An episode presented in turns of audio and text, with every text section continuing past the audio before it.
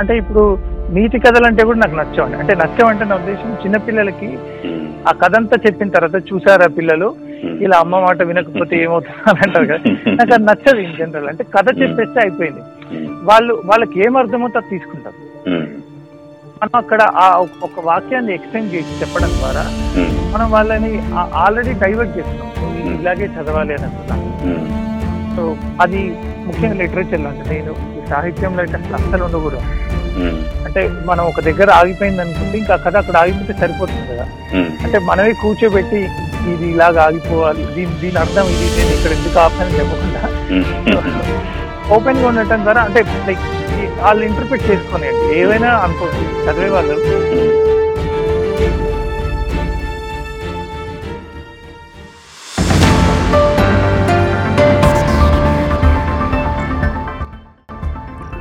Hello. కళ్యాణ సైమై voice. నేను నా స్వరానికి స్వాగతం. నేను మీ కళ్యాణ శ్రీనివాసిని. ఎపిసోడ్ నెంబర్ ట్వంటీ ఫైవ్కి స్వాగతం.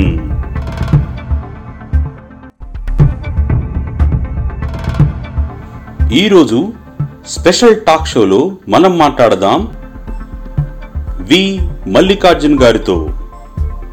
వి. మల్లికార్జున్ గారు ఇరానీ కేఫ్ కథలు రెండు వేల పద్దెనిమిదిలో కాగితం పడవ కథలు రెండు వేల పంతొమ్మిదిలో నల్గొండ కథలు రెండు వేల ఇరవైలో వ్రాయడం జరిగింది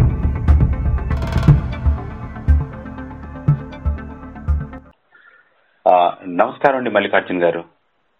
నమ- నమస్కారం సార్. శ్రీనివాస్ గారు నమస్తే ఈ రోజు మీతో మాట్లాడడం ఈ ముచ్చటించడం అనేది ఆ, కళ్యాణ సైమయ వాయిస్ యొక్క అదృష్టం అనుకుంటున్నాను నేను. నా మొదటి ప్రశ్న మీకు కథలు రాయాలన్న ఆసక్తి ఎలా కలిగింది? మీరు మొట్టమొదటగా రాసిన కథ ఏమిటి? దాని నేపథ్యం గురించి చెప్పండి సార్. నేను నేను కథలు అంటే చిన్నప్పటి నుంచి ఇష్టమేనండి. అంటే ఇప్పుడు కథలు రాయడానికి నాకు ప్రేరణ అంటే మా అమ్మ అని చెప్తాను నేను. ఎందుకంటే మా అమ్మ చదువుకోలేదు. చదువుకోలేదు కానీ ఆమె చాలా అందంగా కథలు చెప్పేది. అంటే తన జీవితంలో జరిగిన చాలా విషయాలు మా అమ్మ పక్కన కూర్చోబెట్టుకొని చాలా అందంగా కథలు చెప్తుండేది. అవి విన్నప్పుడు అరే ఇంత బాగా చెప్తుంది మా అమ్మ అని. నాకు తెలిసి నా- నాకు స్టోరీ టెల్లింగ్ అనే ఒక ఐడియా అక్కడనే పుట్టింటుంది అనుకుంటా. మ్, తర్వాత నేను ఇంకా రాయడం పదిహేడేళ్ళు పదహారేళ్ళు వచ్చినప్పుడు ఒక కథ రాసిన నేను ఒకటి. సో అదొక దగ్గర పబ్లిష్ అయింది కూడా. దాని తర్వాత ఇంకా కొంచెం ఎందుకో బ్రేక్ వచ్చింది. తర్వాత చదువులు ఈ చదువుల్లో పడిపోయినాం మనం అంతా. కానీ నాకు నాకు అర్థమైంది ఏంటంటే నేను స్టోరీ టెల్లింగ్లోనే ఉండాలి. సినిమాలు తీయాలి లేకపోతే కథలు రాయాలి దీని మీదే ఉండేది నా ధ్యాస అంతా ఎప్పుడు కూడా. సో చదువైపోగానే నేను ఒక ఈ సాక్షి దినపత్రిక ఉంది కదా. మ్, సాక్షి దినపత్రికలో ఉద్యోగం వచ్చింది దాంట్లో చేరిపోయాను నేను.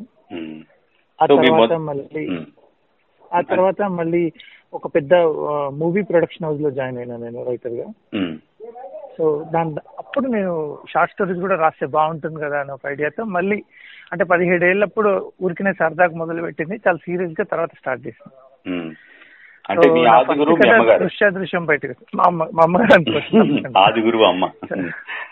సో ఆమె ఆమె మా మా అమ్మకి ఇప్పుడు చదవడం రాదు. ముందు చదవలేదు కాబట్టి.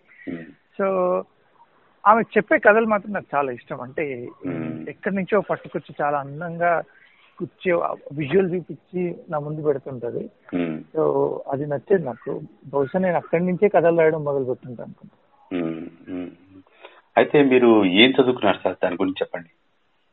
నేను ఇంజనీరింగ్ చేశానండి. నేను ఇక్కడే నల్గొండ నేను నా చదువు అంతా నల్గొండలో జరిగింది. సో ఇంజనీరింగ్ అయిపోయిన తర్వాత ఇంకా నేను మళ్ళీ అంటే ఇంజనీరింగ్ తర్వాత ఇటువైపు పోదామా ఇటువైపు పోదామా అని ఒక డైలమా ఉంటుంది కదా.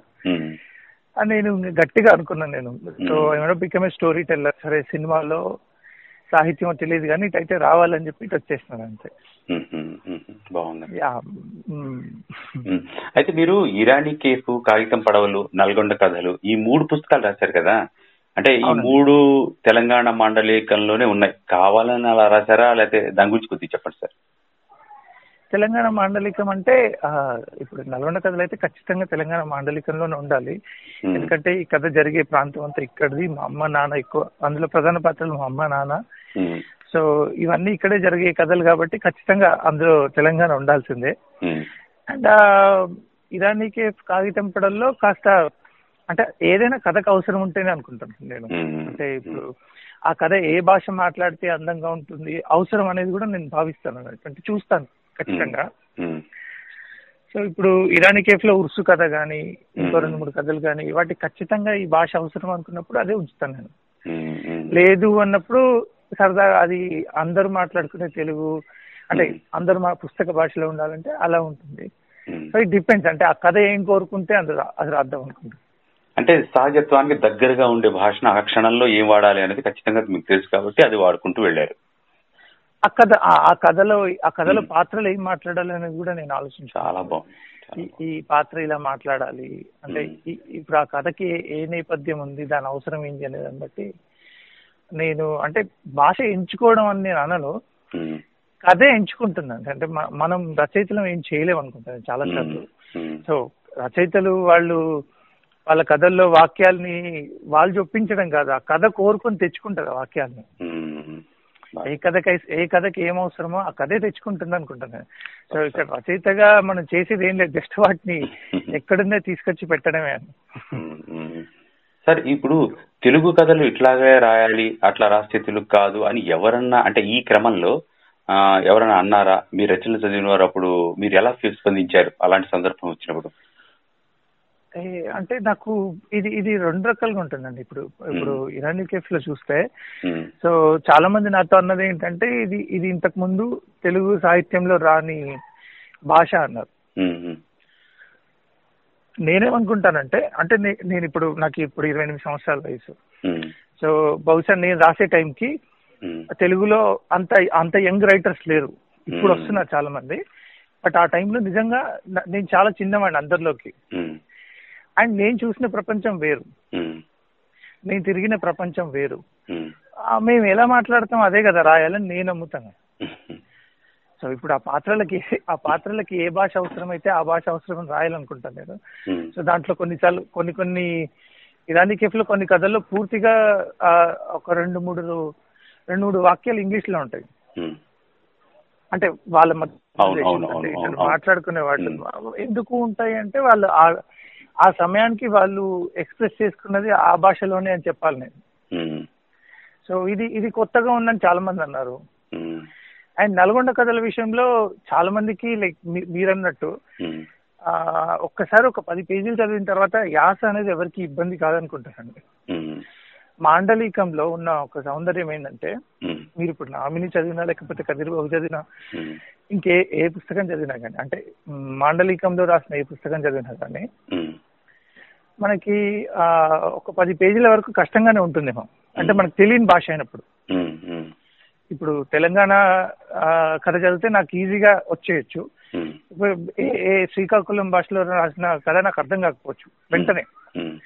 కానీ కొన్ని పేజీలు లేదా కొన్ని వాక్యాలు చదివిన తర్వాత. అది సులువైపోయి చదువుతూ పోతాం మనం ఇప్పుడు నల్గొండ కథల విషయంలో నాకు తెలిసి ఎక్కువ మంది రీడర్స్ ఆంధ్ర నుంచి ఉన్నారు. పుస్తకం చదివిన వాళ్ళలో ఎక్కువ మంది ఆంధ్ర నుంచి వాళ్ళ నుంచి ఎవరి నుంచి కంప్లైంట్ లేదు బట్ కంప్లైంట్స్ లేవని కూడా చెప్పాను నేను. కొంతమంది కొంతమంది నాకు మెసేజ్ చేశారు డైరెక్ట్గా. నాకు నిజంగా చాలా కష్టంగా అనిపించింది రెండు పేజీలకు మించి చదవలేకపోయాను. సో యా మనం ఇవి పట్టించుకోవద్దు అనుకుంటా. అంటే ఇప్పుడు కథకి అవసరమైన భాష కోసం. ఇది ఎవరికైనా అర్థమవుతుందా కాదా అనేది పట్టించుకోవద్దని నమ్ముతాను నేను. అంటే నేను అనుకునేది ఏంటంటే పాత్రలో మాట్లాడే ఆ పాత్ర మాట్లాడే మాటలు దాని హృదయ స్పందనే కాబట్టి అలాగే ఉండాలేమో అనిపిస్తుంది నాకైతే ఖచ్చితంగా ఖచ్చి ఖచ్చితంగా అండి ఇప్పుడు నేను ఒక చిన్న ఉదాహరణ చెప్తాను. మా అమ్మ తన మా అమ్మ తనకి తన జీవితంలో పారిశ్రామిక విధానం. క్యాపిటలిజం లేకపోతే కమ్యూనిజం ఇలాంటి మాటలు మా అమ్మ ఇంతవరకు తన నోటి నుంచి మాట్లాడున్నది.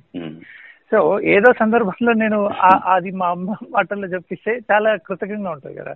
సో అది జరగకూడదు అనుకుంటాను కథల్లో సో వాళ్ళు ఏం మాట్లాడతారు పాత్రలు అనేది రచయితకి తెలిసి ఉండాలి కదా. సో యా ఆ రకంగా నేను నా కథల్ని అట్లాగే తీసుకొని రాసుకున్నా. ఎవరైనా కంప్లైంట్ చేశారంటే నాకు తెలిసి పెద్దగా ఏమీ నా దగ్గర రాలేదు. అదే అచ్చ తెలుగు తెలంగాణ పదాలు ఉంటాయి. మీ నల్గొండ కథల్లో గాని అందులో. అయితే అందులో తెల్లవాడ తెల్ల తెల్ల తెల్లవాడు లాంటి పదాలు చాలా ఉన్నాయి. అయితే ఆ మాండలికం తెలుసుకోవాలంటే అంటే ఆ మాండలికంలో ఉన్న పుస్తకాలు చదవాలి. అప్పుడే తెలుగులో ఉన్న కొత్త పదాలు తెలుస్తాయి. అంటే నేను అనేది ఏంటంటే మీరు ఇంతకు ముందు చక్కగా చెప్పారు. శ్రీకాకుళం భాషలో ఉన్న కథ కానీ లేదా లేదా ఆంధ్ర పచ్చ ఆంధ్రాలో ఉన్న భాషలో కానీ పదాలు తెలియాలంటే అసలు ఆ మాండలికం చదివినప్పుడే కదా మన కొత్త తెలుగు పదాలు తెలిసే మన తెలుగులో ఈ పదాలన్నీ ఉన్నాయని.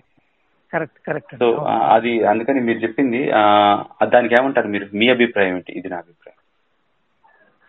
సో అంటే ఖచ్చితంగా సార్. అంటే ఇప్పుడు మనకి భాష బతకడం అనేది కొన్ని కొన్నిసార్లు ఇలా కూడా జరుగుతుంది. అంటే ఇప్పుడు కొన్ని కొన్నిసార్లు తెలియకుండానే మా ఇప్పుడు మా అమ్మ మా అమ్మ భాషలో నుంచి చెంచా అనే పదం పోయి ఉంటది. తను. ఇప్పుడు తెలియకుండానే స్పూన్ అనో ఇంకోటో వాడుతూ ఉండొచ్చు. అంటే తెలియకుండానే మన భాష మనకు దూరం అవుతూ ఉంటది చాలా సార్లు ఉమ్, ఉమ్, బట్ ఇప్పటికీ కూడా ఆ- మాండలికం వల్ల చాలా పదాలు సొంతమైనవి మన మన మన సొంతమైనవి ఉమ్, మనతో ఉంటాయి అనిపిస్తుంటది నాకు.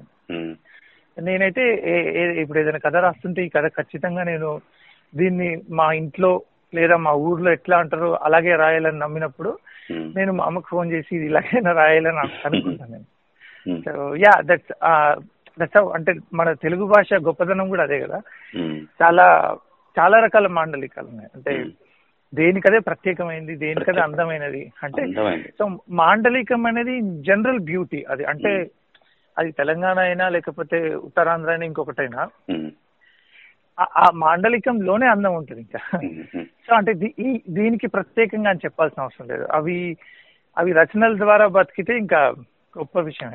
అంటే లైక్ ఆ నిలబడాలని కూడా కోరుకుంటాను ప్రతిసారి. అంటే తెలుగు భాష అనేది తల్లి లాంటిది అయితే అన్ని భాషల్లో ఉన్న పుస్తకాలన్నీ ఆ మాండలికాల్లో ఉన్నవన్నీ పిల్లలు. సో తెలుగు భాషకి ఏమి తల్లికి అందరూ సమానం లాగా ఆ తెలుగు భాష అనే అమృతత్వాన్ని అలాగే చూడగలుగుతాం. అన్ని మాండలికాల ద్వారానే చూడగలుగుతాం. అన్ని మాండలికాల ద్వారానే చూడగలుగుతాం. అంటే ఇదే. ప్రామాణికమైనది అని చెప్పడానికి కూడా తప్పు అని ఉంటుంది అంటే ఇలా మాట్లాడితేనే కరెక్ట్ మీరు ఇలా మాట్లాడకూడదు తెలియకుండా అంటే ఇది చాలాసార్లు జరుగుతుంటుంది. అంటే తెలియకుండా మనం ఏమవుతాం అంటే ఆ సభ్య సమాజం మనల్ని ఏం చేస్తుంది అంటే తెలియ నేను నేను ఇది కాలేజ్ రోజుల్లో చూసానండి నేను ఇది. అంటే ఇంతవరకు స్కూల్ స్కూల్లో ఇట్లా తిరిగి తిరిగిన వాళ్ళం. కాలేజ్కి వెళ్ళేసరికి మేము. అంటే ఇక్కడే తెలంగాణలో నల్లగొండలోనే ఉంటూ కూడా తెలియకుండానే ఒక ప్రామాణికమైన తెలుగు ఉంటది కదా. అది మాట్లాడడానికి ప్రయత్నిస్తుంటారు చాలా మంది సో అక్కడే మనకి అంటే అదేదో మ్యాజిక్ లా జరుగుతుంటుంది. సహజత్వం పోతుంది. సహజత్వం పోతుంది. అది. పోకూడదు. ఆ, అది అది నిలబడే ఉండాలి. అంటే ఒక పదం ఉపయోగించారు పళ్ళోడు. అది మొన్న కథలో బూట్ల మీద ఉన్న కథలో కూడా మీ మీ మీ- బూట్లు మీ నాన్నగారు ఇవ్వటం ఆ కథ అందులో పళ్ళోడు పళ్ళోడు అంటే జుట్లు రింగులు పల్లోడు పల్లోడు అంటే ఇది ఇప్పుడు అది ఒక చాలా మంది పిల్లలు తెల్లగా ఉండి ఎర్రటి జుట్టు ఉంటుంది. ఎక్కువ మంది పిల్ల అంటే కొంచెం తెల్లగా ఉండి. ఆ జుట్టు మాత్రం కొంచెం ఎర్రగా ఎర్ర కూడా కాదు గోధుమ రంగు అనుకోవచ్చు కొంచెం. గోధుమ రంగు అట్లా ఉంటుంది. కదా. వాళ్ళని పల్లోళ్ళనే అంటారు ఇక్కడ అంటే వాడు. పల్లోడు పల్ల- అంటే. సింపుల్ గానే ఇస్తారు అట్లా. సో అది అది నాకు అట్లానే ఉండిపోయింది ఆ పదాన్ని అండర్లైన్ చేసుకున్నాం ఇది ఏమిటి అడగాలనిపించింది అంత బాగుంది ఆ పదం ఇప్పుడు చూడండి తెలుగు భాషలో కొత్త పదం తెలిసింది ఎంత బాగుంటుంది అది? మనకు అంటే మనం మేము ఇక్కడే ఉంటాం తెలంగాణ భాషలో ఉంటాం కానీ ఆ పదం తెలియదు. ఆ పదం తెలిసిపోయింది ఇప్పుడు నాకు. అదే అండి. అంటే ఇప్పుడు నేను కూడా కొన్ని మర్చిపోయింటా. అంటే నేను ఇప్పుడు ఇప్పుడు హైదరాబాద్కి వచ్చి నేను ఒక ఏడేళ్ళు అయింది ఈ ఏడేళ్ళ కాలంలో నేను తెలియకుండా నేను చాలా మర్చిపోయింటా. అంటే మర్చిపోవడం అంటే నా ఉద్దేశం నేను వాటిని వదిలేసానని కాదు. కానీ అవి ఎక్కడో లోపల దాక్కొని పోయి వేరే వేరే పదాలను వెతుక్కొని నేను మాట్లాడుతూ ఉండుంటా. సో ఇట్లాంటి సడన్గా బయటికి వచ్చినప్పుడు నిజంగా బాగుంటుంది. అంటే చాలా బాగుంది అయితే అంటే మీరు సందర్భంలో అందులో అంటం కూడా ఉంటుంది. మా చిన్నప్పుడు అమ్మ ముఖంలో చిన్నవు పెద్దదయ్యే కొద్దీ దిగులు అంటే దిగులు ముఖం అయింది అన్నారు నిజానికి. అది సాధారణమైన సంఘటనే ప్రతి ఇంట్లో ఉండేది. కానీ మీరు గుర్తించి ఆ వాక్యాన్ని కరెక్ట్ ప్లేస్లో పెట్టారు. అది బహుశా నల్గొండ కథ చదువుతుంటే ఎవరికైనా దాదాపు వాళ్ళు ప్రతి వాళ్ళు ఆ కథ వాళ్ళదే అన్నట్టుగా ఉంటుందేమో.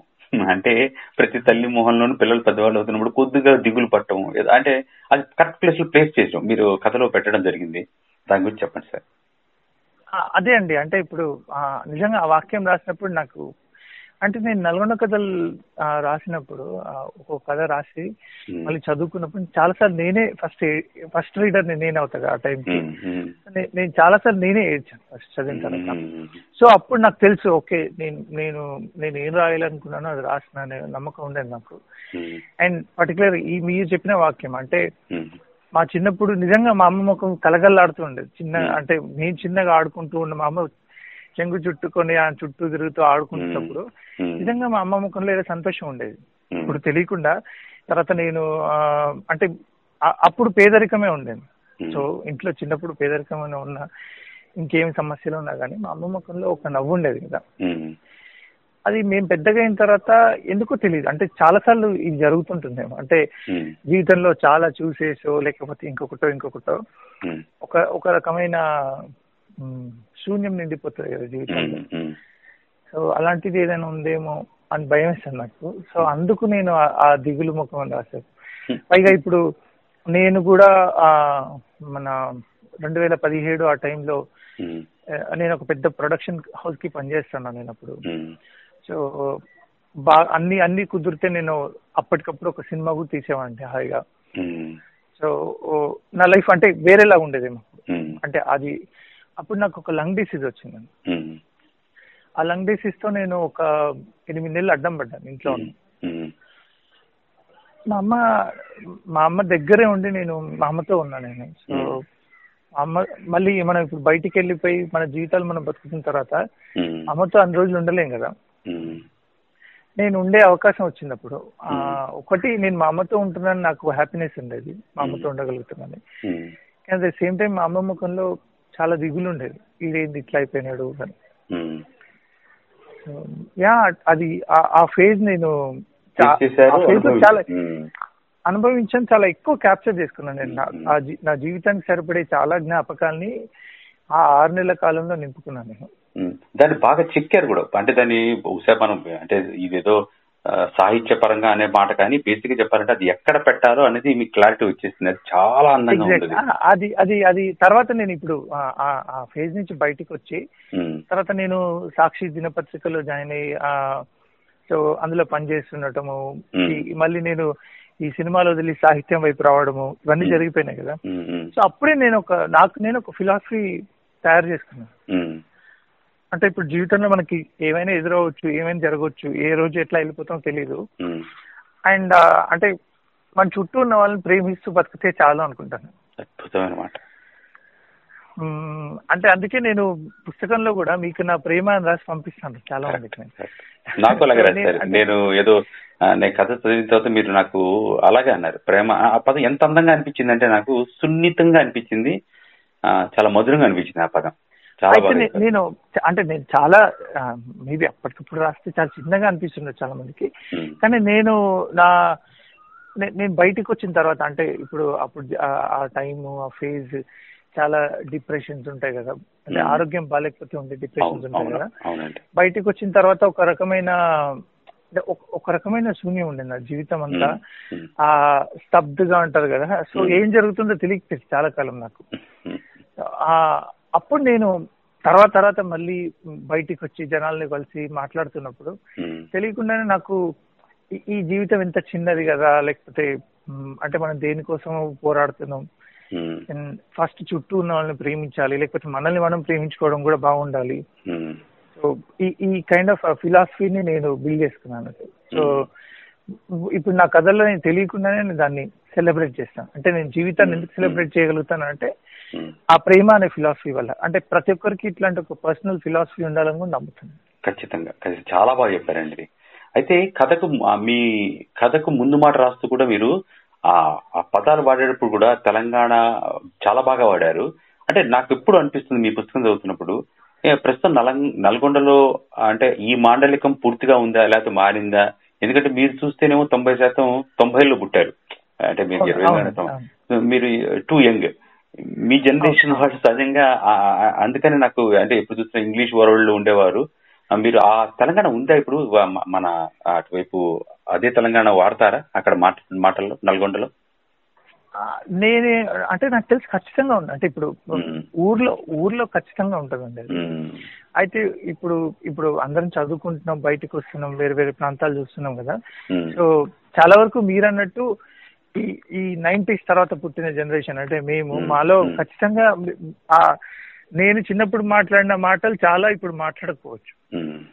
నిజం. ఖచ్చితంగా మార్పు వచ్చి ఉంటది నేను ఒకటి ఒక ఉదాహరణ కూడా చెప్తాను. ఈ ఈ ఈ పుస్తకం చదివినప్పుడు ఒక అబ్బాయి నాకు ఫోన్ చేసినాడు అతనికి. నైన్టీన్ ఇయర్స్ ఏమో తెలియదు ఫోన్ చేసినాడు. అన్న నాది నల్గొండే కానీ మా తాతలు మాట్లాడే భాష అన్న ఇది అన్నాడు సో మేబీ అంటే అత- అతనికి నిజంగా అతన్ని అతని లైఫ్లో నుంచి నల్గొండకి సంబంధించిన భాష పోయి ఉంటది. అంటే అతను అతను చూసుంటాడు నిజానికి. మేబీ అవి ఇంకా ఇప్పుడు కొన్ని కొన్ని పదాలు ఇప్పటికీ మన అమ్మ నాన్నల గొంతులో వింటాం కానీ మనం సో ఆ- అవి అవి అచ్చమైన మాండలికం పదాలు. కొన్ని మనం కోల్పోతామండి మనం ఏం చేయలేము. అంటే అవును పచ్చిదనం పోతుంది ఆ. పచ్చిదనం పోయి మిగిలిన శ్లేషంలో మాట్లాడుతుంటాం మనం ఇప్పుడు అవును ఒప్పుకుంటా ఇప్పుడు కొందరు వాళ్ళ ఊర్లే దాటారు మా. నాన్న లాంటి వాడు నల్గొండ వరకు వచ్చాడు. నేను దాటి హైదరాబాద్కి వచ్చినప్పుడు Hmm. సో అంటే ఈ ఈ ఈ ప్రాసెస్లో కొన్ని కొన్ని పోగొట్టుకుంటాం మనం అంటే ఇప్పుడు. నేను నేను నా నల్గొండలో కొంత భాషను పోగొట్టుకున్నాను బయటకు వచ్చిన తర్వాత. ఉందా లేదా అంటే అది చెప్పలేమండి అంటే ఉంది ఊర్లో అయితే ఇంకా ఉంటది. ఆయన మనుషుల్లో ఎంత పోయింది అనేది వాళ్ళు వాళ్ళ వాళ్ళు వాళ్ళు ఏం ఎక్స్పోజర్ అయ్యారు ఎంత- ఎక్స్పోజర్ అయినా బట్- బట్టి ఉంటుండొచ్చు చెప్పలేము. అలా అంటే మల్లికార్జున్ గారు మీరు చాలా ఆధునికంగా ఉన్నారు. అంటే పైపెచ్చు మీరు ఈ జనరేషన్ సంబంధించిన వాళ్ళు. మీకు ఇంగ్లీష్ మీద పూర్తిగా హక్కు ఉంటుంది. అంటే ఎక్కువ శాతం మీరు ఇంగ్లీష్లో మాట్లాడే అవకాశం ఎక్కువ ఉంటుంది. ఈ అంటే ఇప్పుడున్న ఉన్న ఖచ్చితంగా. వర్క్ ఇప్పుడు- బట్టి కాబట్టి మీరు దాదాపు అటువైపు ఉండాలి. కానీ మీకు తెలుగులో కథలు రాస్తున్నారు. అది ఎలా సాధ్యం తెలుగు అంటే అంత ఇష్టం ఎలా ఏర్పడింది మీకు? అంటే నేనేమనుకుంటా అంటే తెలుగులో చెప్పగలిగినంత సులువుగా మనం ఆ- భావాన్ని చెప్పలేము అనుకుంటా ఇంకే ఏ, అది చాలా కష్టం. నాకైతే ఖచ్చితంగా కష్టం. అంటే ఇప్పుడు నేను సో మా అమ్మ గురించి చెప్తాను నేను ఇప్పుడు ఈ కథలో. నేను నేను ఎప్పుడైనా వెళ్ళి మా అమ్మ మా అమ్మ చెవుకి ఒక దొంగ మా అమ్మ చెవు గంటీలు దోచుకుపోతాడు కదా. ఉమ్, ఉమ్, ఉమ్, ఉమ్, సో ఆ చెవు గంటీలు తీసుకుపోయినప్పుడు మా అమ్మ ఒక చెవికి చిన్న తునుక ఒకటి ఇటు ఊడి ఉంటుంది. నేను వెళ్ళి మా అమ్మ పక్కన కూర్చొని ఆ చిన్న తునుకలో నా చెవి పెట్టి ఇట్లా ఆడుకుంటూ ఆడుకుంటూ మా అమ్మతో కథలు చెప్తా. మా అమ్మ నాకు తిరిగి ఒక కథ చెప్తుంది అని అంటాం కానీ. దీన్నే నేను ఇంకే భాషలోనూ రాయలేను. రాయలేరు. కష్టం. నేను అది మా మా మా అమ్మ భాష నేను నా భాషలో హాయిగా రాసుకుంటాను. తెలంగాణలో తెలుగులో. హాయిగా రాసుకుంటాను. అది నేను ఇప్పుడు మీరు ఇంగ్లీష్లో రాయమన్నా నేను రాయలేను. అంటే రాసిన చాలా ఫీల్ రాదు. పదాలతో. రాసినట్టు. ఇప్పుడు. ఇది ఎవరైనా ఇంగ్లీష్లో ట్రాన్స్లేట్ చేస్తే ఎలా ఉంటుందో తెలియదు. నేను చూడాలనుకుంటాను అంతే. యా బట్ మన మాతృభాషకు ఉండే సౌకర్యం అది. మనకి మాత్రమే సంబంధించిన ఒక భావాన్ని చెప్పగలం మనం.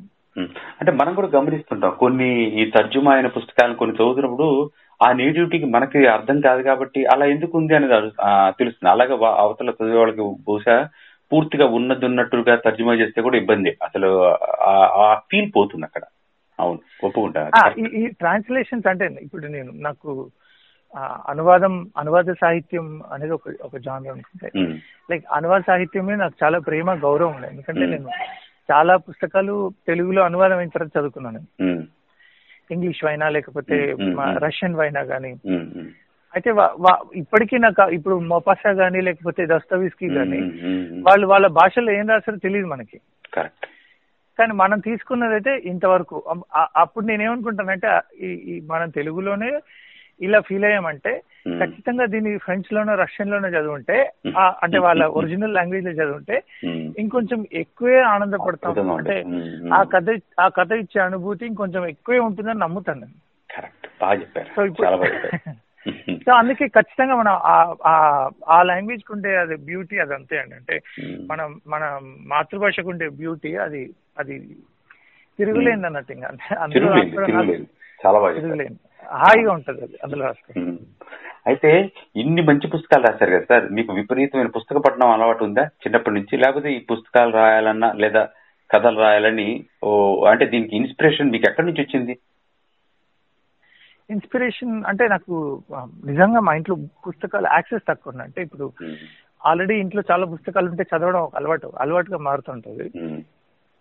నాకు అలాంటిది లేదు. అంటే నాకు మ్, ఇంట్లో ఎవరు పుస్తకాలు చదివే అలవాటు లేకుండే చిన్నప్పుడు. నేను నాకు నచ్చింది నేనే వెతుక్కుంటుండేవాడిని ఆ సండే మ్యాగజైన్స్లో వచ్చే కథలు బాగా చదువుతుండేవాడిని తర్వాత లైబ్రరీకి వెళ్ళి దొరికిన పుస్తకం చదువుతుండేవాడిని దానంతటా అది ఆ, వచ్చింది అనుకుంటా అంటే నేను పుస్తకపట్నం ఎవరో తీసుకొచ్చింది కాదు బట్ నాకు నేనే ఎట్లా క్రియేట్ అయిందో నేను ఏ ముక్క ఏ పేపర్ ముక్క చదివినా చదువుతుండేవాడిని సో దట్ అది- నన్ను కొంచెం ముందుకు తీసుకెళ్ళి పుస్తకం పట్టుకోలేక చేసింది. ఉమ్, కానీ పూర్తిగా బయటికి వచ్చి అంటే ఇంజనీరింగ్ అయిపోయిన తర్వాత ఎక్కువ చదివాను. ఉమ్, అప్పటి వరకు అకాడమిక్స్ ఆ ప్రెషర్ ఉంటుంది కదా. ఉమ్, అంటే ఎంతసేపు కాలేజీలో పుస్తకాలు చదువుకోవాలనే ఫీలింగ్ ఉంటుంది కదా మనకి. బయటకు వచ్చిన తర్వాత చాలా చదువుతున్నాను ఇప్పుడైతే నేను రెగ్యులర్గా చదువుతా ఉంటాను. అంటే నేను వారంలో రెండు పుస్తకాలు చదువుతూనే ఉంటాను ఇప్పుడు. అంటే మీ అభిమాన రచయిత ఎవరు సార్ అప్పుడు? మీరు ఎక్కువగా ఇష్టపడే పుస్తకాలు ఏవి అయితే? నాకు చలం అంటే నాకు తెలుగులో అందరికంటే ముందు పరిచయమైన రచయిత చలం అంటే అంటే నేను బహుశా నేను చదివిన అంటే మొదటి పుస్తకాల్లో మైదానం ఉంటుంది. అంటే నేను అంతకు ముందు వేరే ఇంకేమీ చదవనప్పుడు కూడా డైరెక్ట్గా మైదానం పుస్తకం పట్టుకున్నాను. అంటే ఎక్కువ మంది మాట్లాడింది అవ్వడం వల్ల కూడా కావచ్చు. అది అది నా జీవితం మీద అది చూపించిన ప్రభావం నాకు తెలిసి ఇంకే పుస్తకం చూపించదేమో. మేబీ బికాజ్ నేను ఫస్ట్ చదివిన అయ్యిండో చూడ అది నాకు చాలా ఇష్టం. చలం నన్ను చాలా రచయిత. ఉమ్, తర్వాత తిలక్ అంటే చాలా ఇష్టం నాకు. మపాసా కథలు ఇష్టం నాకు. మపాస కథలు. అయితే మపాసా చాలా ఇష్టం నాకు. అందుకే అనుకుంటా మీ పుస్తకాల్లో సహజత్వాన్ని దగ్గరగా ఉంటాయి. ఎందుకంటే చలంగారి సాహిత్యాలు కానీ ఇవి కానీ దాదాపు అన్ని సహజత్వాన్ని దగ్గరగా ఉంటాయి తెచ్చిపెట్టుకున్నట్టు ఉండవు నిజం నిజంలా ఉంటుంది. అందుకే మీ పుస్తకం నిజం ఉంది. అదే అండి. అంటే ఇప్పుడు మన కథల్లో నేను కోరుకునేదండి. సహజంగా కథలు ఉంటే సరిపోతుంది. అంటే ఇప్పుడు మనం ఎంత దూరం వెళ్ళినా అంటే ఇప్పుడు మన కథ అంత లైక్ వేరే చంద్ర చంద్రమండలం మీద నడుస్తుంది అనుకున్నాం మన కథ. కానీ ఆలోచనలు అయితే మనవి కదా. అంటే మన ప్రొజెక్షన్స్ని దూరంగా జరుపుతూ చూస్తాం కదా. సో అది కూడా సహజమైన కథనే. అది కూడా మామూలుగా చెప్పొచ్చు అనుకుంటాను నేను. ఇట్స్ లైక్ మనం ఎంత గ్రౌండెడ్ అంటే ఎంత ఒరిజినల్ ఉంటే. మన కథ అంత ఒరిజినల్ ఉంటాయి అనుకుంటా. చాలా బాగుంది. చక్కగా చెప్పారు. సార్ అయితే మీరు సినిమా దర్శకుడి అంటే మీకు ఆ దర్శకత్వం వైపు ఇష్టం అన్న సందర్భంలో ఉంది. అంటే వాళ్ళలాగా విజువలైజేషన్ చేస్తేనే ఒక మంచి సినిమా ప్రొడ్యూస్ అవుతుంది. అదే లేదా తయారవుతుంది. అలాగే. ఒక రచయితకి విజువలైజేషన్ చాలా ఇంపార్టెంట్ ఒక కథ రాస్తున్నప్పుడు అది. మీకు మీ విజువలేషన్ ఎలా ఉపయోగించుకునేవారు అంటే మీకు ఎలా ఉపయోగపడింది మీ విజువలేషన్ ప్రాసెస్ అనేది మీ రాసే కథలకి నాకు అంటే నేను నేను కథలు కథలను కదా ఇన్ జనరల్ ప్రతి విషయాన్ని నేను ఇమేజెస్లో చూస్తానండి అంటే. నేను చాలా విషయాల్ని స్టో నా మైండ్లో స్టోర్ చేసుకోవడం కూడా ఇమేజెస్లో స్టోర్ చేసుకుంటాను. మేబీ చాలా మంది ఇలాగే చేస్తారో తెలియదు నాకు. అంటే ఇప్పుడు మనకి అకస్మాత్తుగా మన మన కాలేజ్ రోజులు గుర్తుకొచ్చాయి అనుకోండి. నేను మా కాలేజ్ ల్యాబ్లో నుంచి చూస్తుంటే బయట ఖాళీగా ఒక హైవే ఆ హైవే మీద నుంచి పోతున్న ఒక ఒక కారు. సో ఈ ఇమేజ్ ఒకటి గుర్తుకొస్తే నాకు అక్కడ ఏదో కథ గుర్తుకు రావచ్చు. సో నాకు విజువల్ అంటే ఇది ఇది ఇంపార్టెంట్ అంటే నేను నాకు ఆ- ఇమేజెస్ ఉంటాయి కదా ఇప్పుడు చిన్నప్పుడు. ఆడుకుంటూ బయట పడితే ఇప్పుడు అర్బనూర్ అనే కథలో రాశాను నేను. ఒక మూడు మెట్లు ఉంటాయి ఆ మూడు మెట్లు దూకితే రోడ్డు మీద. ఈ- సో ఇది ఇది ఇది ఈ ఇమేజ్ గుర్తుంటుంది నాకు. ఖచ్చితంగా. సో నేను కథలు రాసేది కూడా అంటే నేను నేను రాసే కథలో కూడా ముందు నేను నాకు నేను ఒక ఇమేజ్ ఊహించుకుంటాను. సో నాకు తెలిసిన ప్రొజెక్షన్స్లో నుంచి నేను తెచ్చుకొని ఒక ఒక ఇమేజ్ని పెట్టుకొని.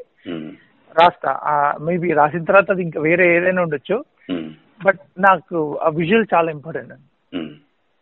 నేను రాసే కథల్లో కూడా అది ఉండాలని చూసుకుంటాను. ఇప్పుడు శ్రోతలకి ఒక మనవి. ఈ మన మల్లికార్జున్ గారు రాసిన పుస్తకాల దానికి సంబంధించిన లింక్ ఈ కింద డిస్క్రిప్షన్లో ఇస్తాను. మీకు మీరు వెళ్ళి ఆ పుస్తకాలు కొనుక్కోవచ్చు. సార్ నా తర్వాత ప్రశ్న మీ కథ చివర ఓపెన్ ఎండ్ ఉంటుంది. అంటే అక్కడ ఆగినట్టు ఉంటుంది. అది ఓపెన్ అయి ఉంటుంది. ఉదాహరణకు మా నాన్న మారే కథ ఉందనుకోండి. పేరేమో ఉండనురా కానీ పిల్లోడు మంచోడు ముస్లింలు పిల్లోడు రా అన్నారు. అన్న తర్వాత మాకేమనిపించిందంటే అది చదువుతున్నప్పుడు ఆ చివర అరే ఈ ఇప్పుడు నెక్స్ట్ ఈయన ఏం మాట్లాడింటారు కొడుకు ఏం మాట్లాడింటాడు అన్న ఒక రకమైన భావనలో ఉన్నా నేను అది చదువుతున్నప్పుడు. అప్పుడు ఏం ఆన్సర్ చెప్పింది అది దాని గురించి కొద్దిగా చెప్పండి సార్. అలా ఎందుకు ముగించారు ఆ కథని? ఈ- ఈ కథ అని కాదు సార్ జనరల్గా నేను చాలా. కథల్ని అలా అలా అంటే. నేను ఏమనుకుంటానంటే మనం ఇప్పుడు ఏ- ఒక ఏ కథ అయినా కూడా అసలు కథల కథలకి ఆది అంతాలు అనేవి ఉండవు అనుకుంటా. అంటే. ఇప్పుడు దానికి ముందు ఒక కథ ఉంటుంది కదా. దీని తర్వాత కూడా ఒక కథ ఉంటుంది. సో మనం మనం చెప్తున్న కథ వేరు. అండ్ అది ఎక్కడ ఆగిపోవాలనిపిస్తే అక్కడ ఆగిపోవాలనుకుంటున్నాను అండ్ నేనేమనుకుంటానంటే మనం చెప్పాల్సిన విషయం అయిపోయిన తర్వాత అవి దాని గురించి వాళ్ళకు చదివే వాళ్ళకి వదిలేస్తే చాలు. అంటే మనం స్పూన్ ఫిట్ చేయాల్సిన అవసరం ఉండదు చాలా విషయాలు. నేను నేను నా అంటే నేను నా రచనలో ఎంపిక చేసుకున్న విధానం ఏంటంటే ఇది- ఒక స్టైల్ నేను తీసుకున్న స్టైల్ ఏంటంటే అంటే ఇప్పుడు నీతి కథలు అంటే కూడా నాకు నచ్చవండి. అంటే నచ్చవంటే నా ఉద్దేశం చిన్నపిల్లలకి ఆ కథ అంతా చెప్పిన తర్వాత చూసారా పిల్లలు. ఇలా అమ్మ మాట వినకపోతే ఏమవుతుంది అని అంటారు కదా. నాకు అది నచ్చదు ఇన్ జనరల్. అంటే కథ చెప్పేస్తే అయిపోయింది. వాళ్ళు వాళ్ళకి ఏం అర్థమవుతో అది తీసుకుంటారు. మనం అక్కడ ఆ ఒక- వాక్యాన్ని ఎక్స్టెండ్ చేసి చెప్పడం ద్వారా మనం వాళ్ళని ఆల్రెడీ డైవర్ట్ చేస్తున్నాం. నువ్వు ఇది. ఇలాగే చదవాలి అనే ఉమ్, సో అది ముఖ్యంగా లిటరేచర్లో అంటే నేను సాహిత్యంలో అయితే అసలు అస్సలు ఉండకూడదు. అంటే మనం ఒక దగ్గర ఆగిపోయింది అనుకుంటే ఇంకా కథ అక్కడ ఆగిపోతే సరిపోతుంది కదా. అంటే మనమే కూర్చోబెట్టి ఇది ఇలాగా ఆగిపోవాలి దీని దీని అర్థం ఇది నేను ఇక్కడ ఎందుకు ఆపానని చెప్పకుండా. ఓపెన్ గా ఉండటం ద్వారా అంటే లైక్ వాళ్ళు ఇంటర్ప్రిట్ చేసుకోనియండి. ఏవైనా అనుకోండి చదివే వాళ్ళు ఉమ్, వాళ్ళ వాళ్ళ వాళ్ళ వాళ్ళ ఆలోచనల స్థాయిని బట్టి దాన్ని Hmm. దాన్ని Hmm. ఎక్కడికైనా ఎక్స్టెండ్ చేసుకోవచ్చు. అండ్ మనం ఆ ఫ్రీడమ్ కూడా ఇవ్వచ్చు. బాగుంటుంది చాలా సార్లు చాలా బాగుంది అయితే మీరు రాసిన పుస్తకాలు అంటే మీ నాన్నగారు మీరు మీ పుస్తకాలు చదివినప్పుడు మీ నాన్నగారు వాళ్ళందరూ మీరు రిలీజ్ చేశారు కదా పుస్తకాల్ని? వాటిని. అలా రిలీజ్ చేసినప్పుడు మీ అమ్మా నాన్నగారు వాళ్ళు ఎలా ఫీల్ అయ్యారు? నా ఫస్ట్ పుస్తకం ఇరానీ కేఫ్ మా అమ్మ లాంచ్ చేసింది. అంటే మా మా అమ్మ చేతుల తీసుకొచ్చాను. సో అది రవీంద్ర భారతిలో జరిగింది. నాకు తెలిసి మా అమ్మకి అర్థం కాకపోయి ఉండొచ్చు. ఏంటి ఈ జనాలంతా ఇది అనుకుని ఉండొచ్చు మా అమ్మ. అండ్- అండ్ నేను ఏమనుకున్నా అంటే నాకు తెలిసి మా అమ్మ అంటే నేను ఏం రాస్తున్నా మా అమ్మకు కూడా తెలియదు కాబట్టి. బహుశా మా అమ్మకి వీళ్ళందరినీ చూసినప్పుడు ఓహో మా వాడు ఏదో చేస్తున్నాడు ఇంతమంది ప్రేమను సంపాదించుకున్నాడు అనిపించుకు అను- అను అనుకుని ఉండొచ్చు మా అమ్మ. అది నాకు చాలా సంతోషం అనిపించింది అంటే ఒకవేళ మా అమ్మ కానీ అలా అనుకుని ఉంటే నిజంగా అది నేను ఏదో సాధించానని కాస్త గర్వంగా ఫీల్ అవ్వచ్చు. మేబీ అదే అనుకుని ఉండొచ్చు కూడా మా అమ్మ. నాన్నగారు ఎలా ఫీల్ అయ్యారు? సో ఇది నాకు తర్వాత తెలిసింది. అంటే కొన్ని నెలల తర్వాత ఇరానీ కేఫ్ రిలీజ్ అయిన కొన్ని నెలల తర్వాత మా నాన్న చాలా హట్ అయ్యాడు అనే విషయం తెలిసింది నాకు. ఇరానీ కేఫ్ లాంచ్లో నేను ఆయన పైకి విలువలేదని చాలా ఫీల్ అయినాను మా నాన్న ఆ రోజు మంచి సూట్ వేసుకొని వచ్చి ఆయన ఒక సూట్ ఉంది మా నాన్న మంచి సూట్ కుట్టించుకున్నాడు ఒకసారి. ఆ సూట్ని చాలా చాలా అంటే పద్ధతిగా ఏవైనా పెద్ద ఈవెంట్లు ఉన్నప్పుడు వేసుకుంటాడు. ఆ రోజు అది వేసుకొని మరీ వచ్చినాడు మా నాన్న. నేను పిలవలేదు పైకి. ఆయన చాలా అమ్మతో. లాంచ్ అయిపోయింది. నేను అసలు పట్టించుకోలేదు. సరే మా నాన్న ఉంటుంది అన్నట్టుగా ఫీల్ అయ్యాను నేను. తర్వాత ఆ కాగితం పడవలు రిలీజ్ టైంకి నేను అప్పటికే నల్గొండ కథలు రాయడం మొదలు పెట్టేసి కాగితం పడవలు రిలీజ్ అయ్యే టైంకి నేను నల్గొండ కథలు రాయడం మొదలు పెట్టేసి అండ్ అప్పుడు మా నాన్న ఆరోగ్యం కూడా బాగుండకపోయేది. ఒక చిన్న సర్జరీ చేయాల్సి వచ్చింది మా నాన్నకి. సో ఎందుకో తెలియదు నేను ఆయనకు చాలా దగ్గరైన ఆ టైంలో. అంటే మా నాన్నతో చాలా విషయాలు మాట్లాడినా నేను. అంతకుముందు ఆయనతో ఎప్పుడు లేనంత స్నేహం మా ఇద్దరి మధ్యలో దొరికింది. నాకు మా నాన్నకి. ఏవో చిన్న చిన్న విషయాలు కూడా మాట్లాడుకున్నాము. సో అప్పుడు తెలిసింది ఏంటంటే మా నాన్న ఇట్లా ఆ ఇరానీ కేఫ్ అప్పుడు హర్ట్ అయినాడని తెలిసింది. ఉమ్, సో ఆ తర్వాత ఆయన ఆ మంచి ఆ ఆపరేషన్ నుంచి హాయిగా బయటపడ్డాడు. ఆ బయటపడ్డ ఒక వన్ మంత్ ఏమో ఈ కాగితం కూడా లాంచ్ పెట్టుకున్నాము. ఉమ్, సరే ఎవరైందుకు నువ్వే మాట్లాడదురా నువ్వే లాంచ్ చేద్దురా అని పిలిచినాము నాన్న. సో ఆయన ఏదో మాట్లాడాలని స్టేజ్ మీదకి ఎక్కినాడు. పాపం ఆయన ఏచి ఏం మాట్లాడలేకపోయినాడు. సో తెలుసు కదా మీ నా- మా నాన్న ఎంత అంటే ఎట్లాంటి మనిషి. ఉమ్, బయటికి నేను మాట్లాడాలి మాట్లాడాలంటే స్టేజ్ ఎక్కినాడు తర్వాత స్టేజ్ మీద ఏం మాట్లాడలేదు. సరే ఎందుకు నా కంగారు పడుతున్నా ఏదైనా మాట్లాడాలా ఉమ్. యా ఆయన ఏం మాట్లాడలేదు అంటే సహజంగా మీ నాన్నగారితో ఎక్కువ ఎక్స్పెక్ట్ చేయరు. అంటే ఆయన వస్తే చాలు అనుకునే వాళ్ళే ఎక్కువ మంది అభిమానులు ఉన్నారు. నిజం చెప్పాలంటే ఆయన కూడా ఒక అభిమాన సంఘం ఉందన్నట్టు ఉంటుంది. మీకు మీ నాకంటే ఎక్కువ మంది ఫ్యాన్స్ ఇది చెప్తే మా నాన్న చాలా గర్వంగా ఫీల్ అవుతుంటారు ప్రతిసారి. నేను ఇంకొకటి చిన్నగా ఈ మధ్య నాన్న నీకు ఈ మధ్య ఫ్యాన్స్ ఎక్కువ అవుతున్నారా అని చెప్పిన మనం. ఇదేముంది కానీ మొన్న ఒక పాట పాడిన కదా అది రిలీజ్ చేసి ఇంకెక్కువ అంటే సున్నిత హాస్యం మనకి వెంటనే నవ్వు వచ్చేస్తుంది ఆనందంగా ఉంటుంది మాట అంటున్నప్పుడు. Correct correct. కరెక్ట్. అయితే మీరు అది వాళ్ళ జీవితాల్లో ఉన్నది అది. అంటే అది. అలా బతకడమే ఉంది. గొప్పదనం కదా? అంటే నిజం నిజం అది. అలా బతకడమే గొప్పతనం. బాగా చెప్పారు ఆ మాట. అలా బతకడమే గొప్పతనం. అయితే మీరు పుస్తకాలు సారీ. మీరు పుస్తకాలు రాయడం కాకుండా మీకు ఇంకా మీకు ఏమి ఇష్టం సార్? నాకు సినిమాలు అంటే సినిమాలు ఇష్టం sir. I want make films. Um, so నేను ఎప్పటికైనా సినిమాలు తీయాలని కోరుకుంటా. అండ్ అంటే ఇది చిన్నప్పటి నుంచి నేను కలలు కన్నారైతే సాహిత్యం కాదు. అంటే నేను రచయితను అవ్వాలని అనుకోలేదు నేను. నేను సినిమాలు తీయాలనే కన్నాను. తర్వాత నేను మేబీ రియలైజ్ అయి ఉంటాను. ఉమ్, అంటే my my idea of life is to tell stories ఇప్పుడు అంటే ఈ ఈ టైంలో నేను చెప్పగలిగేది ఏంటంటే నాకు కథలు చెప్పడం ఇష్టం. అంటే అది సినిమా రూపంలో చెప్తానా ఒక కథ రూపంలో చెప్తానా లేకపోతే ఇప్పుడు మీతో మాట్లాడిన ఒక ముప్పై నిమిషాల కథ ఇది తెలియదు నాకు. కథలు చెప్పడం ఇష్టం నాకు అంతే. సో ప్రస్తుతానికి నా అంటే జీవితం ఏం కోరుకుంటుంది? ఆ ఈ జీవితాన్ని ఈ జీవితంలో నేనే నింపుకోవాలి అనుకుంటే అదొకటే మనుషుల్ని ప్రేమించడం కథలు చెప్పడం. సో ఆ కథలు చెప్పడం మేబీ సినిమాలు తీయొచ్చు నేను. లేకపోతే ఇంకా ఇంకా వేరే పుస్తకాలు రాస్తూ కూర్చోవచ్చు. అంటే చాలా గొప్ప మాట చెప్పారు సార్ మీరు. మీరు అప్పుడు ఎలా ఉన్నారు ఇప్పుడు అలాగే ఉన్నట్టు. ఎందుకంటే మీరు విజువలైజ్ చేసిన దానికి అప్పుడు దొరికిన మీడియా మీరు ఊహించడంతో ఆగింది. ఆ ఆ ఊహించిన దాన్ని పుస్తక రూపం అనే మీడియాలో మీరు ఇచ్చారు. ఆ తర్వాత దానికి సినిమా అవ్వచ్చు. ఇంకా అద్భుతం. అంతే. అందుకని మీ విజువలైజేషన్కి ఎండ్ ఎలా ఇవ్వాలి అనుకునే దాన్ని అంటే మీ ఊహలు కానీ మీ ఆలోచన కానీ పుస్తక రూపంలో ఇచ్చారు. సినిమా రూపంలో ఇవ్వచ్చు అది కథకి ఏమవసరం అంటే అది అది అంతే. అంతే. ఇప్పుడు నా కథ సినిమాకు కోరుకుంటే నేను సినిమా తీయొచ్చు మేబీ. చాలా బాగా చెప్పారు చాలా బాగా చెప్పారు. అంతే అదే కరెక్ట్ కూడాను. అయితే అంటే. కాగితం పడవని మీ నాన్నగారు లాంచ్ చేశారు అన్నారు కదా. అంటే. అది విన్నాను. అప్పుడు ఆ తర్వాత ఆయన లాంచ్ చేసిన తర్వాత వారు ఆ, స్టేజ్ నుంచి వచ్చిన తర్వాత తర్వాత ఏమన్నారు? అంటే ఆయన ఆయన మీతో ఏమన్నారు? ఆయన చాలా తక్కువ ఎక్స్ప్రెస్ చేశాను అంటే మా నాన్న నాకు Hmm. తెలిసి అంటే మా నాన్న మా అమ్మమ్మ మా అమ్మ తెలీదు. ఉమ్, అండ్ నాకు తెలిసి వాళ్ళిద్దరు కూడా అలాంటి మనుషులే. ఉమ్, అంటే ఇప్పుడు వాళ్ళకి సంబంధించిన దాన్ని దేన్ని వాళ్ళు ఎక్స్ప్రెస్ చేయలేరు అంత ఈజీగా ఉమ్, అంటే ఇప్పుడు ఇప్పుడు నల్గొండ కథలు రిలీజ్ అయిందానా చాలా పెద్ద సక్సెస్ అయింది. ఇది చెప్పినాం అనుకో మా నాన్నకి. అంటే ఆయన దాన్ని ఎట్లా తీసుకుంటాడో తెలియదు నాకు ఇప్పటికీ. సో ఆయన మేబీ మా ఒక- ఒకటి ఒకటి ఒకటి జరిగింది. ఎవరో మా నాన్నని ఈ మధ్య ఎవరో మీ అబ్బాయి పుస్తకం రాసినట్టున్నాడు కదా అని అన్నారంట సో ఆయన అవును అని చెప్పి చెప్పకుండా అవును అని ఆగకుండా మా ఇంట్లో నుంచి చిన్నగా ఒక పుస్తకాన్ని తీసుకుపోయి వాళ్ళకి ఇచ్చేసినారంట చెప్పకుండా. సో మా అమ్మ అట్లెట్లు ఇస్తావా అని మా మా అమ్మ అన్నది. మేబీ మా మా నాన్న తరహా సెలబ్రేషన్ ఇదేమో. అంటే మా వాడు ఇది చేసాడని చెప్పుకోవడం అలా ఉందేమో మా నాన్నది. యా అంటే వాళ్ళు ఎక్స్ప్రెస్ చేయడం చాలా తక్కువ. అంటే నాకు వచ్చి చెప్పడం అయితే అసలు చాలా తక్కువ. అది వాళ్ళకి తెలియదు ఇంకా.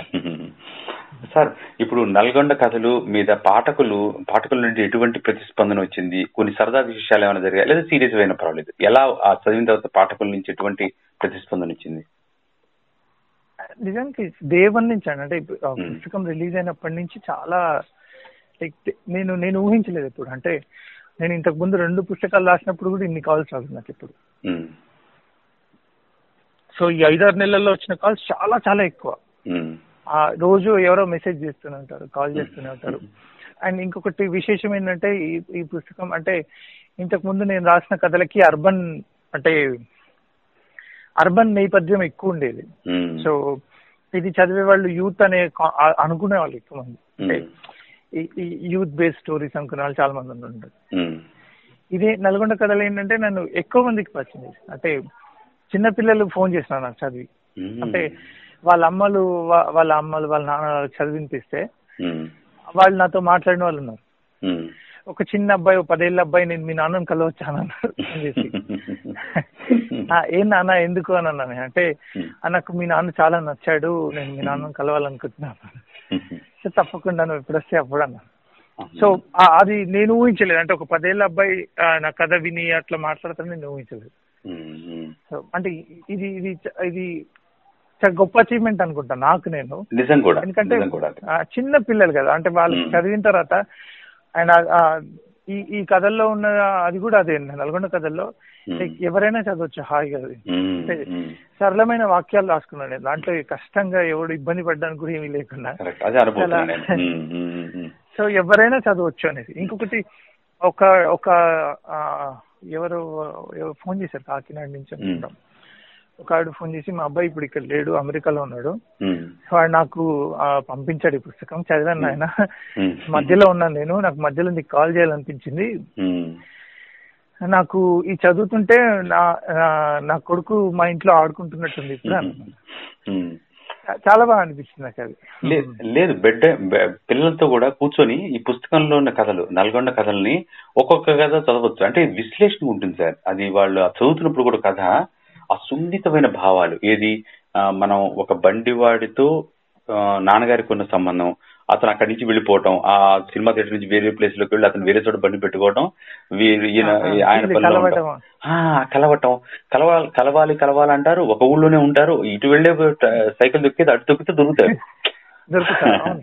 ఆ కథ అంటే ఇలాంటివి ఈవెన్ ఇదే ప్రశ్న కథ వింటున్న వాళ్ళు అడుగుతుంటే దాని గురించి మాట్లాడారు దానివల్ల ఏంటంటే చాలా బాగుంది. అసలు ఆ కథ ఏమైందంటే ఈ పుస్తకం అనేది కాస్త మనుషులకి దగ్గరగా ఉందండి. హృదయానికి దగ్గరగా ఉంది.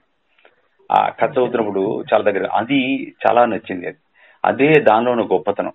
మీరు మిమ్మల్ని ఈ పదివేల పిల్లవాడు ఆ తల్లి.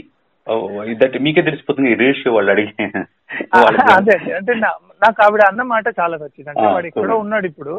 కానీ ఈ మధ్యాహ్నం నాకు వాడు ఈ ఇంట్లో ఆడుకుంటున్నట్టు అనిపించింది. సో అంటే నేను మనం ఎన్నో అంటే ఇప్పుడు ఆ, పుస్తకాలు ఎన్ని అమ్ముడు పోతాయి లేకపోతే ఎంతమంది చదివారు. ఎంత డబ్బులు వస్తాయి లేకపోతే ఎంత ఏం జరుగుతుంది ఇవన్నీ పక్కన పెడితే. ఒకరు ఎక్కడో ఉన్న వాళ్ళు ఆ క్షణాల్లో మనం మన పుస్తకం చదువుతూ వాళ్ళు ఏదో వాళ్ళ జీవితంలో ఒక ఆనందం వచ్చిందంటే అంటే. మనం అంతకు మించి ఏం కోరుకోగలం అంటే. ఆర్ట్ ఫామ్ అది గొప్పది సో. దానికి నాతో కూడా సంబంధం లేదు. అంటే పలానా మల్లికార్జున్ అనేవాడు ఈ కథ రాస్తాడు అన్ని సంబంధం లేదు అంటే ఆ కథ ముఖ్యం. సో ఆ కథ ఆ కథ ఇచ్చే ఆనందం ముఖ్యం కదా. అంటే నా పేరుతో ఏముంది అనుకుంటా నేను. నేను. అందుకే ఆర్ట్ ఫామ్కి ఎక్కువ వాల్యూ ఇస్తాను నేను. అంటే ఇప్పుడు నేను రచయితగా నాకంటే కూడా. నా పుస్తకాలకు ఎక్కువ వాల్యూ ఇచ్చుకుంటాను. అవి కదా బతుకుండేది. నేను తర్వాత ఎట్లా పోతాం కానీ అవి ఉంటాయి కదా. సో. శాశ్వతమైన పుస్తకం గురించి బాగా చెప్పారు. అయితే తెలుగులో రచయితలు అంటే ఇది కొద్దిగా గంభీరంగా ఉన్న ప్రశ్నే. తెలుగులో రచయితలు ఒక రచయితను మరో రచయిత అభిమానించడం కానీ మెచ్చుకోవడం కానీ కొద్ది తక్కువ అని అంటే అందులో అందులో కాస్త పేరున్న వాళ్ళు చిన్న రచయితలు అంటే అంటే యంగ్ రచయితలు మెచ్చుకోవటం అసలు ఉండదు అని అంటుంటారు. ఇది తెలుగులో ఎక్కువ అని కూడా అంటుంటారు. దీనిపై మీ అభిప్రాయం ఏంటి సార్? అంటే అది- అది తెలియదండి. అంటే నేను కూడా చెప్పలేను. అంటే. కొన్ని కొన్నిసార్లు నిజంగా నిజమే అది. కొన్నిసార్లు మనల్ని ఎవరు పట్టించుకున్నట్టు అనిపిస్తుంది మనకి. మేబీ అంటే మనం ఎవరో పట్టించుకోవాలని రాయాల్సిన అవసరం కూడా లేదు అనుకుంటాను నేను. సో ఇది ఒకటి ఉంది ఖచ్చితంగా ఉందండి ఇప్పుడు. చాలా మంది మనం ఏం రాసినా పట్టించుకోని వాళ్ళు అంటే ఈవెన్ అసలు ఏం రాస్తుంటాడో అని చదవని వాళ్ళు కూడా ఉంటారు అంటే ఏం రాస్తే చదివితే కదా ఉంటుంది. బట్ యా ఏం రాస్తారులే అని పట్టించుకునే వాళ్ళు కూడా ఉండొచ్చు. ఎనీవే ఆ కనెక్షన్ అయితే కొన్నిసార్లు ఉండకపోవచ్చు. బట్ కొన్నిసార్లు ఉంది కూడా అంటే ఇప్పుడు మేము రైటర్స్ మీట్ లాంటివి కొన్ని పెట్టుకుంటా ఉంటాం కదా. అక్కడికి వెళ్ళినప్పుడు పెద్ద రచయితలు నాతో మాట్లాడండి ఈ- ఇది ఇది ఇలా రాసి నాతో చెప్పింది విన్నా నేను. కొన్ని కొన్నిసార్లు. సో యా ఉంది. అంటే అట్లా ఉంది అని చెప్పొచ్చు లేదని కూడా చెప్పొచ్చు అదైతే చాలా హెల్ప్ అవుతుందండి. ఉంటే బాగుంటుంది ఎప్పటికైనా. ఉంటే బాగుంటుంది ఉంటే బాగుంటుంది. అంటే ఈ పై కారణం వల్ల ఏమవుతుందంటే మరొక కారణం వల్ల కావచ్చు కానీ ఈ కారణం అయి ఉండొచ్చు మరో కారణం అయి ఉండొచ్చు. చాలా మందికి కొత్తగా రాయాలనుకునే వాళ్ళకి కూడా తెలుస్తుంది. అంటే వాళ్ళకి రాయాలంటే మనం ఏం రాయగలుగుతాం? అంటే ఇలాంటి భావాలు ఏమన్నా ఉంటే వాళ్ళ మైండ్లో అంటే మన ఎవరు పట్టించుకోరు అనే భావన లేదా వేరే కారణం ఒక మనం ఎలాగ రాయలేంలే అనుకోవచ్చు. అసలు రాయకుండా కూడా ఉండిపోవచ్చు. వాళ్ళ భావాలు అలా అణిచేసుకొని రాయకుండా ఉండొచ్చు. అంటే అలాంటి వారికి మీరు ఇచ్చే సలహా ఏంటి? అంటే దీని వలన ఒక యంగ్ రైటర్గా ఎలా అంటే మోటివేట్ అవ్వాలంటే ఏం చేయాలి? నేనేమనుకుంటానంటే ఇప్పుడు నేను ఇంతకుముందే చెప్పినట్టు సో. మనకి మనం క్రియేట్ చేసే కథలకి చాలా ఎక్కువ ఇంపార్టెన్స్ ఉంది. అంటే. కథలు ముఖ్యం కదా మనకి బయటకు వచ్చే మన నుంచి బయటకు వచ్చే కథలు ముఖ్యం. అండ్ ఒకటి ఒకవేళ ఆల్రెడీ ఇది ఎవరైనా రాసినట్టు మనకు అనిపించినా గానీ ఉమ్, మనం రాసినట్టుగా ఎవరైతే రాసాను నేను ఇరానీ కేఫ్లో కూడా ఇదే రాశాను ఇరానీ కేఫ్ ముందు మాటలో. ఈ- రెండు వాక్యాలు రాసాను నేను. అంటే కొన్ని. కొన్నిసార్లు నాకు ఈ కథలు రాయాలనిపిస్తుంది. మళ్ళీ ఇవి ఆల్రెడీ ఎప్పుడో ఎవరు రాసుంటారు కదా అనిపిస్తుంది. తర్వాత నాలాగే ఎందుకు రాసుంటారని నాకు అనిపిస్తుంది. సో అప్పుడు నేను కథలు రాయడం మొదలు పెట్టాను అంట నేను మేబీ సలహా అన్నాను బట్ నేను ఎవరైనా ఎవరికైనా చెప్పగలిగేది ఏంటంటే రాస్తూ ఉండండి హాయిగా. అంటే. కథ కథ రాయాలి అనే ఆలోచన వచ్చిందంటే అది అక్కడికే మీరు చాలా అంటే ఏదో చేస్తున్నారు మీ జీవితంలో. అంటే ఏదో చేస్తున్నారంటే మీరు ఏదో కోరుకుంటున్నారు ఈ జీవితంలో ఏదో క్రియేట్ చేయగలన నమ్మకం మీకుంది. మీరు కథలు రాయాలని ఊరికనే అనుకోరు కదా. అనుకున్నారంటే ఖచ్చితంగా రాయాలి. అంటే దానికి చదువుకోవాలి. పుస్తకాలు బాగా చదవాలి. ఖచ్చితంగా చదవాలి. ఎవరికైనా నేను ఇచ్చే సలహా ఏంటంటే చాలా చదివితేనే మనం చాలా రాయగలం. ఆ, బాగా చదివినప్పుడు మనకు అర్థమవుతుంది కదా. అంటే. ఏంటి? ఆ వాక్యం ఒక వాక్యం తెలియకుండానే వస్తుంది. తర్వాత మనం మన కథని హాయిగా రాసుకోవచ్చు. అండ్. ఎవరు ఎవరు ఎంకరేజ్ చేస్తారనే సంబంధం లేకుండా రాయడం రాయడం కూడా ముఖ్యం. అంటే ఇప్పుడు మేబీ మనకు ఫస్ట్ కథే రాసినప్పుడు ఎవరు చదవకపోవచ్చు. మనం రాస్తూనే ఉంటాం కదా అంటే మనం మనం. మనం ఎవరి కోసమో రాయట్లేదు. ముందైతే మనం మన నుంచి ఒకటి రావాలి. రాసం బయటికి వచ్చింది. సో ఆ- ఆ- ఆ- ఆ ఇష్టంతో ప్రేమతో రాస్తూ పోతే మేబీ తర్వాత తర్వాత కథలకి చాలా మంది రీడర్స్ పెరుగుతారు.